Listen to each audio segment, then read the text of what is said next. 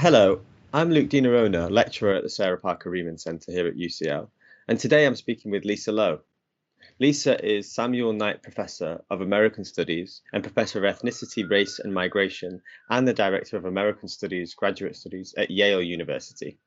She's an interdisciplinary scholar whose work is concerned with the analysis of race, immigration, capitalism, and colonialism, and she's the author of several important books. Firstly, Critical Terrains French and British Orientalisms, which was published in 1991 with Cornell. Then Immigrant Acts on Asian American Cultural Politics, which was published by Duke in 96, and most recently, The Intimacies of Four Continents, which was published in 2015. And that's the book we're really going to get stuck into today. So thanks so much for joining me today, Lisa. I really appreciate it. Of course, my pleasure. So the first thing really I wanted to ask was about the intimacies of four continents, about how and why you came to write the book, perhaps how it emerged out of your earlier work as well, particularly here thinking about the brilliant book Immigrant Acts? Well, I've always been interested in the importance of racialized labor to the emergence of modern capitalism, colonialism, and imperial expansion, as well as the endurance of race as a shifting mark of social difference in the present. So, my first book that you mentioned addressed gender and class in French and British colonialisms. And the second book, Immigrant Acts, looked at Asian immigration to the US and the role of the state through citizenship, immigration, and labor laws in racializing successive Asian groups as non citizen labor for the development of US capitalism. As you might know, a 1790 statute restricted citizenship to white property owning men, uh, thus excluding Asian immigrants as well as many other groups, other non white peoples. And Asians were actually excluded from naturalized citizenship until the mid 20th century, which made the 19th century Chinese workers in particular a crucial workforce in mining, agriculture, railroad construction, and so forth in the expansion of the US economy as it moved after the abolition of slavery from plantation slavery in the US South westward across the continent and into industrialization and manufacture. So, my most recent book, The Intimacies of Four Continents, really began with this curiosity about the post 1840 global Asian migration to the US, as I was used to thinking about, but also to the Caribbean, the Indian Ocean, Latin America, and within Southeast Asia and throughout Asia itself. So I began the book with this curiosity about the role of Asian and particularly Chinese labor migration and what this labor migration had played in the global emergence of the world system and how Asians figured in this international racial division of labor. So, for example, I was curious if non citizen unfree labor in the US was connected to unfree coolie labor across the globe in this period. And in fact, they were very much a part of the same global migrations as, as people like Moon Ho Jung and Walton Look Lai and Lisa Yun and others have, have all studied. So I was asking how were Chinese and South Asian laborers in relation to or separated from enslaved African labor? And in what ways were these workers recruited as part of the settler colonial seizure of indigenous lands and waterways and, and other resources? And you know, some of the questions that preoccupied someone like Manu Karuka, I don't know if you know his book Empire's Tracks. It's a brilliant book on how the railroad companies in the western US used Chinese workers to build the transcontinental railroad, but also how this affected Lakota, Cheyenne, Pawnee, and other indigenous peoples. So these were my questions. And the first document I worked with was this 1803 so called secret memorandum from the British Colonial Office to the chairman of the Court of Directors of the East India Company, which I discuss in the first couple chapters of the book. So this was written in 1803, just following the Haitian Revolution, in which the Colonial Office laid the groundwork for this plan to import Chinese indentured laborers into Trinidad. And they say quite explicitly that this stems from this desire to expand sugar production and mostly to suppress potential black slave rebellions. So we see from this document that the plan to import Chinese labor was a colonial imagination about how they might supplement or replace African slavery. And you know, while our dominant history credits English abolitionists like Wilberforce for the abolition of slavery, it's clear that British abolition of the slave trade in 1807 and slavery in the empire in 1834 were parts of this plan to expand profits, to move beyond the so called rigidity, you know, what David Eltis calls the rigidity of the slave economy, but also primarily to as a kind of counterinsurgency to avoid uh, or suppress the possibility of slave rebellion and slave revolts. So we see how, even in this early period, the Chinese were instrumentally used as a kind of buffer group in this 19th century colonial fantasy of bringing in a, a free yet racialized and coerced laboring group, you know, to sort of be between the colonial British and the and the African enslaved. But this is at a time when freedom was really foreclosed to both the enslaved and the indentured under colonialism. So, as Britain moved from this slavery based plantation production to international trade in manufactured goods, the Chinese so called coolie, as they were called, thus appears in the colonial archive as the figure who stands in for transitional labor forms required by this new division of labor. So those were the, the connections that brought me to this third project out of the study of Asian American and Asian immigrant labor to the US. Yeah, it's a fascinating book, and I think you know the method and bringing together the various archives, and, and there's a lot in the title itself, Intimacies of Four Continents." I really enjoyed reading it. I mean, one of the things, one of the main interventions the book makes is into debates about the origins of liberalism, and and you argue and show how liberalism emerges in the context of colonialism, slavery, and race making. I mean, just for people who haven't necessarily thought about this question, why, why is that intervention into how we understand liberalism so important? And I think often, you know, for laypersons, we struggle to understand exactly how to define liberalism and, and liberals and thinking here of how, you know, to be a liberal can either be a kind of pejorative term leveled from the left or it can be a sort of term of, of pride of one's own progressive values for others. So I'm just kind of wondering, you know, what your text offers here very broadly in clarifying or expanding or totally exploding how we understand the emergence of liberalism and what the liberal is.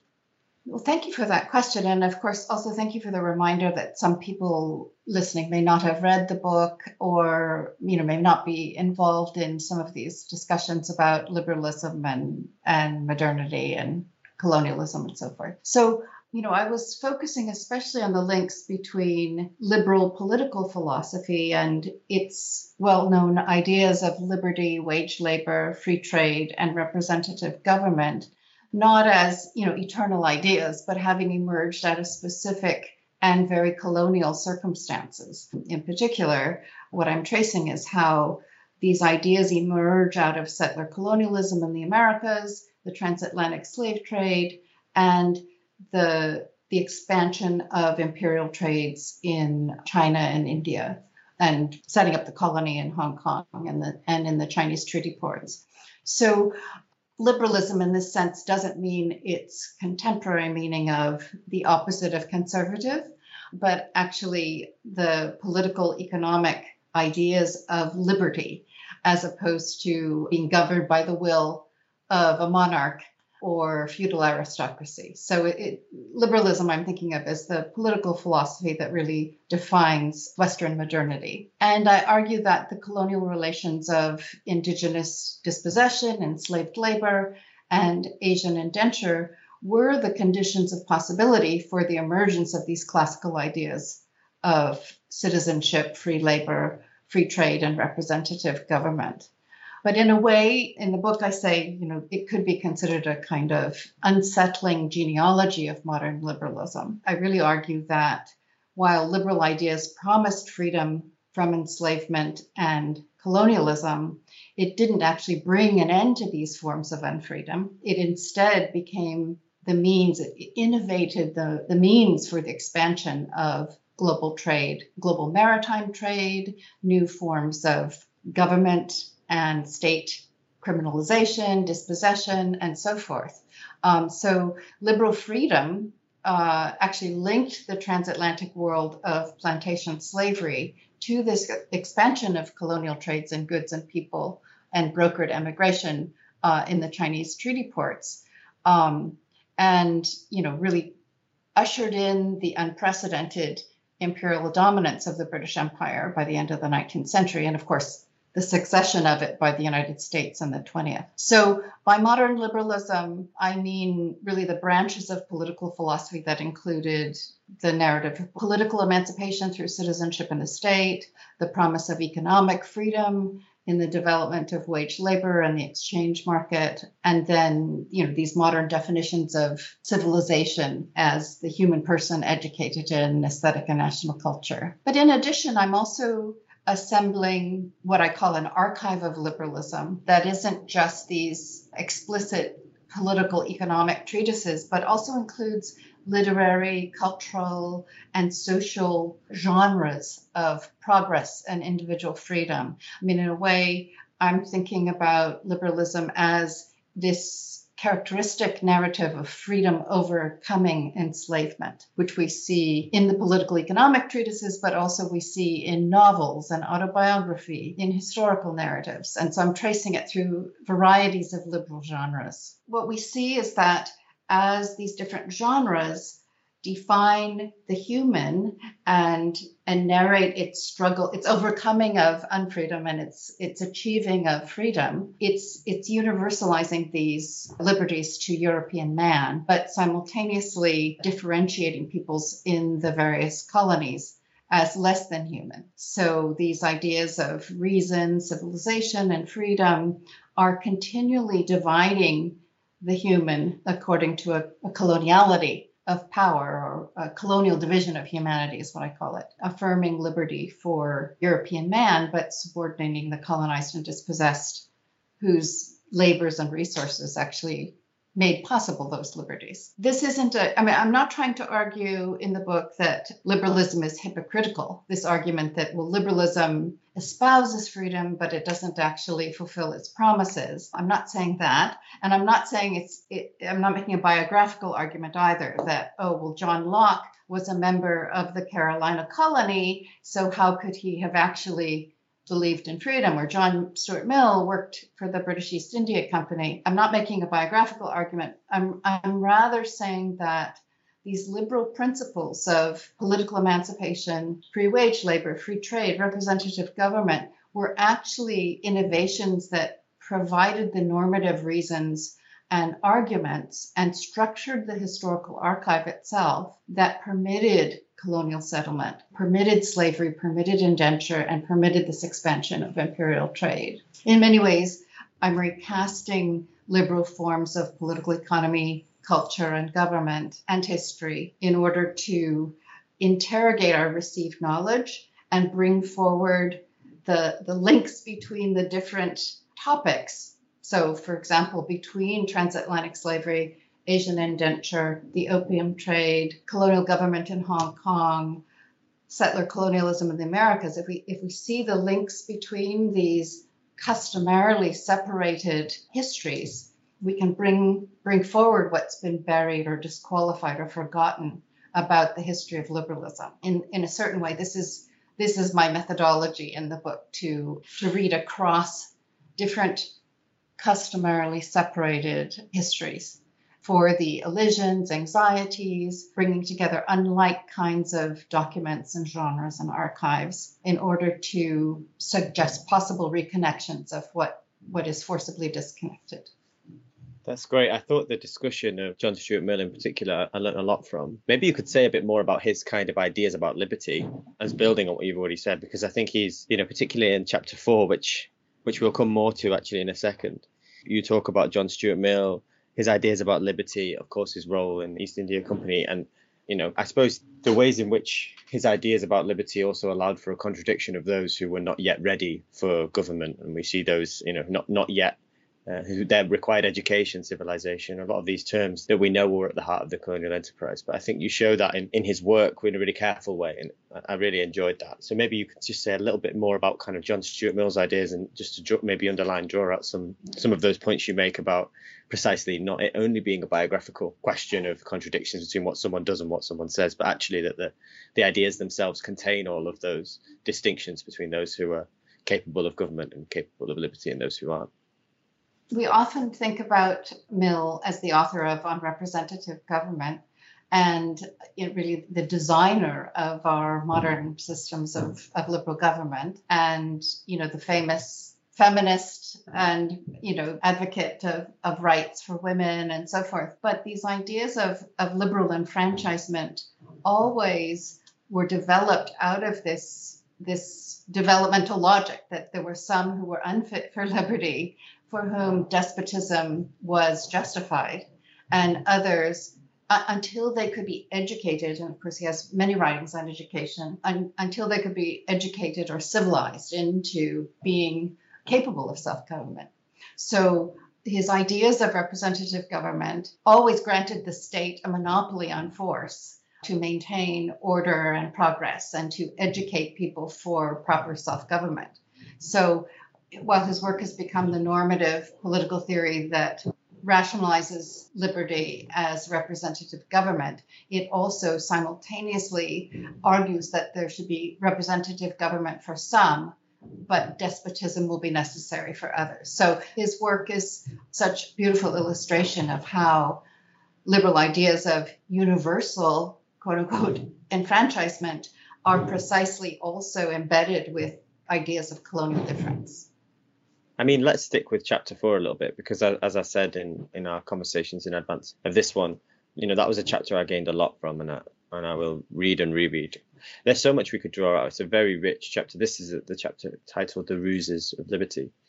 So the chapter set in the aftermath of the First Opium War, which was a war from 1839 to 42, as the British were establishing the new Crown colony of Hong Kong. And you write about how the criminal justice system, policing powers, vagrancy laws, and contagious disease ordinances targeted poor Chinese migrants in Hong Kong.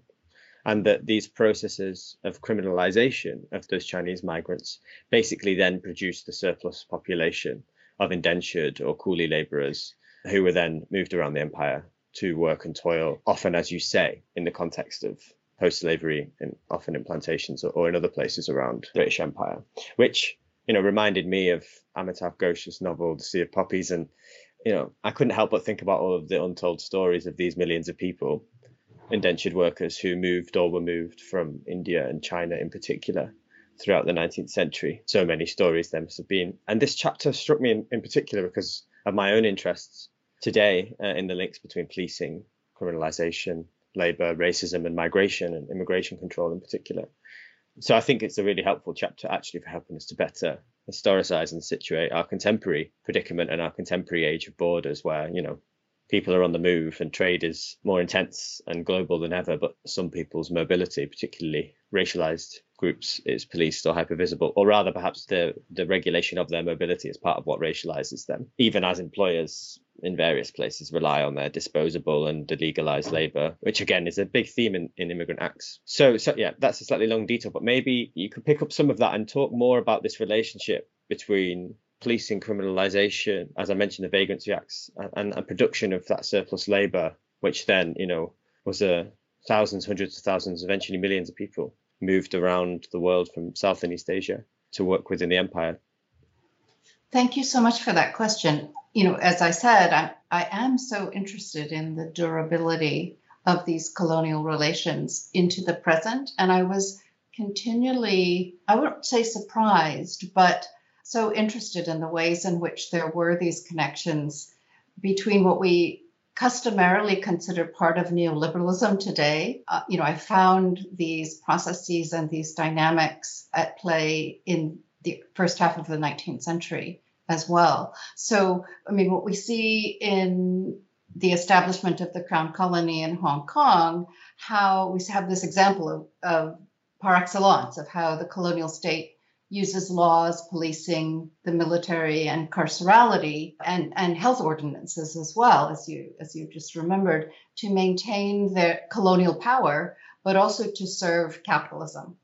You know, it's it's a well-known history how Britain introduced opium to correct the trade imbalance with China. The British had become very attached to tea and silk and other luxury goods and had to pay dearly in gold and silver to the Chinese and introduced opium as a good that they could import into China, which of course was you know terribly addicting and also induced docility into a people you know very resistant to conquest and a geography very resistant to conquest. So, but what we see is that imperial power is a reactive formation. It's not necessarily a centralized plan imposed from the top, but it's always an anticipation of counterinsurgency, of the uprising of indigenous enslaved working people, and a counter revolutionary force. So, in a way, the chapter wants to ask you know, what if we center the, the constant uprisings of people against rule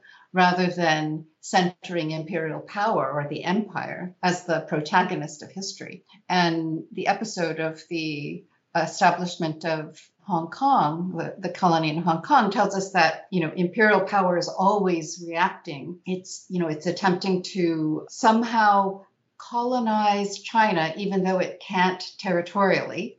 So it creates an entrepot in Hong Kong and opens up various treaty ports because it's just China's too vast and too complex for them to colonize in a traditional territorial way. And it innovates ideas of imperial trades in people, in goods, in order to accomplish this rule vis a vis labor unrest and various forms of disruption from below. So I think this reactive modality or reactive logic of the state using policing, using carcerality is not about a monolithic imperial sovereignty, but a you know what Dean Saranillio would say the unsustainability or the failure, the failing forward of empire. Um, Dean is looking at Hawaii, but I love that formulation of empire failing forward. as opposed to you know it's it's coming from a position of weakness not necessarily strength or as Manu Karuka talks about it, he, he has an idea of counter sovereignty, that the US nation is a counter sovereign state that's always not just anticipating, but recognizing yet disavowing indigenous sovereignty against which, you know, whose suppression it needs to exact in order to emerge as a nation. So, so those are some of the things that that I found in examining the establishment of the crown colony in Hong Kong. It's also the case that the work on Hong Kong added this other dimension to the curiosity I, I spoke of that that began the project, which was, you know, what are the connections between this mass exodus of Chinese labor and the emergence of a world system as it moves from one form of plantation slavery and territorial conquest to you know the late 19th century uh, form of um, the circulation of goods and people, the control of imperial sovereignty executing its power over distances through movement, through a form of sovereignty that isn't about exclusively locking people up in one place, although it still continues to do that, of course, in new and innovative ways. But it also involves moving people around and determining what kinds of people, what kinds of goods can be moved, controlling them through uh, ports and borders. And so, so let me be clear that I'm not I'm not saying that there's a transition or a shift from an earlier form of territorial conquest and enclosure and seizure to only moving things around, but rather that that this this late 19th century and, and, and in a sense, you know, up until today, involves this canny combination and almost an well an opportunistic and pragmatic combination of both older forms of colonial uh, territorialism and conquest and enclosure with these newer forms of free trade so-called free trade and circulation and movement I also uh, want to move now to a more recent chapter that you wrote, which was the afterword to the Revolutionary Feminisms book, which is a wonderful edited collection, mostly of interviews with key revolutionary feminists of the last few decades, put together by Brenna Bhandar and Rafeef Ziadah. And in the afterword, you talk about abolition feminism, building on some of the interviews throughout the book. I wanted to kind of ask if you know, what you see perhaps as some of the links between your arguments in the intimacies of four continents and contemporary theories and politics and debates around abolition. What a wonderful question. Um, I was so pleased when Brenna and Rafeef asked me to write the afterword. I was very honored. It has such amazing figures in it. I mean, Angela Davis and Ruth Gilmore, Himani Bannerji, Avtar Brah, Gail Lewis, and many others, Silvia Federici. In fact, there were a series of book launches, and I was so pleased I got to be in the one with Silvia Federici and Gail Lewis. and Gary Kinsman. but I suppose, you know, the vision of abolition, well, let me tie this a little bit to the book, since we've been talking about the book. In the fifth chapter to the intimacies of four continents, I spend some time discussing CLR James and W.E.B. Du Bois, and particularly their relationship to Marxism and the ways in which each of them struggles as a Black diaspora Marxist with the imperative that Fanon made, which was that you always need to stretch Marxism when you're analyzing racial colonial situations. And so both of them express what, what I might call a kind of ambivalence about Marxism, both adhering to its dialectical teleology, its universalisms, a notion of the revolutionary working subject, and so forth. But at the same time, you know, in order to put colonial slavery at the center, to make the Black worker the revolutionary subject of a transformative history. So, what you find in abolition feminism is that these abolition feminists are not restricted to the universalisms and the rigidities that James and Du Bois were. And though Silvia Federici and Angela Davis and Ruth Gilmore and so forth, Himani Bannerji, they all take Marxism very seriously, but they always consider an intersection of struggles and multiple scales of colonial dispossession, enslavement, extraction, patriarchy. They all believe that cr- crises across the globe are interconnected, yet differentiated both within and across nation states, and that feminisms must be Black, Indigenous, Marxist, anti colonial, and diasporic, that there is no single unitary subject, woman, for example, or the worker that can be separated from conditions of racial capitalism, colonialism, racism, and empire. So they, they're all in different ways and have spent their lifetimes on social critiques that are structured, in Stuart Hall's words, structured in dominance by a mul- multiplicity of conditions, all of which affect female bodied and female identified peoples, but peoples everywhere and that, that we, we can't just struggle for one subject. I mean, I think the important thing I wanted to draw out of my afterword is that, and of course, this I'm, I'm building here on the, the wonderful work and the wonderful pieces by Ruthie Gilmore and Angela Davis and Avery Gordon contained in the volume, that abolition feminism is intersectional, of course, as I've just said, but it's also not about destroying only policing prisons and colonial enclosure, as it is somehow, sometimes parodied by the right. It's rather aimed at the elimination of the social order that produces policing and carcerality as a so called quote unquote solution. And abolition feminism emphasizes that it's a program of creating new social relations, which requires a very precise social ima- imaginary that's not bounded by the nation state or nationalist, current nationalist terms or the capitalist terms either for envisioning the global. So it's not merely about putting an end to something, but but forging what does not yet exist. So, you know, for example, in the U.S. this this past year, well, there have been ongoing Black Lives Matter, defund the police uprisings, also across university campuses, wide activism to defund or remove and abolish campus police on university campuses. And some of these rubrics, I think, have been, you know, quite brilliant. University of Chicago students have a have a rubric, care not cops.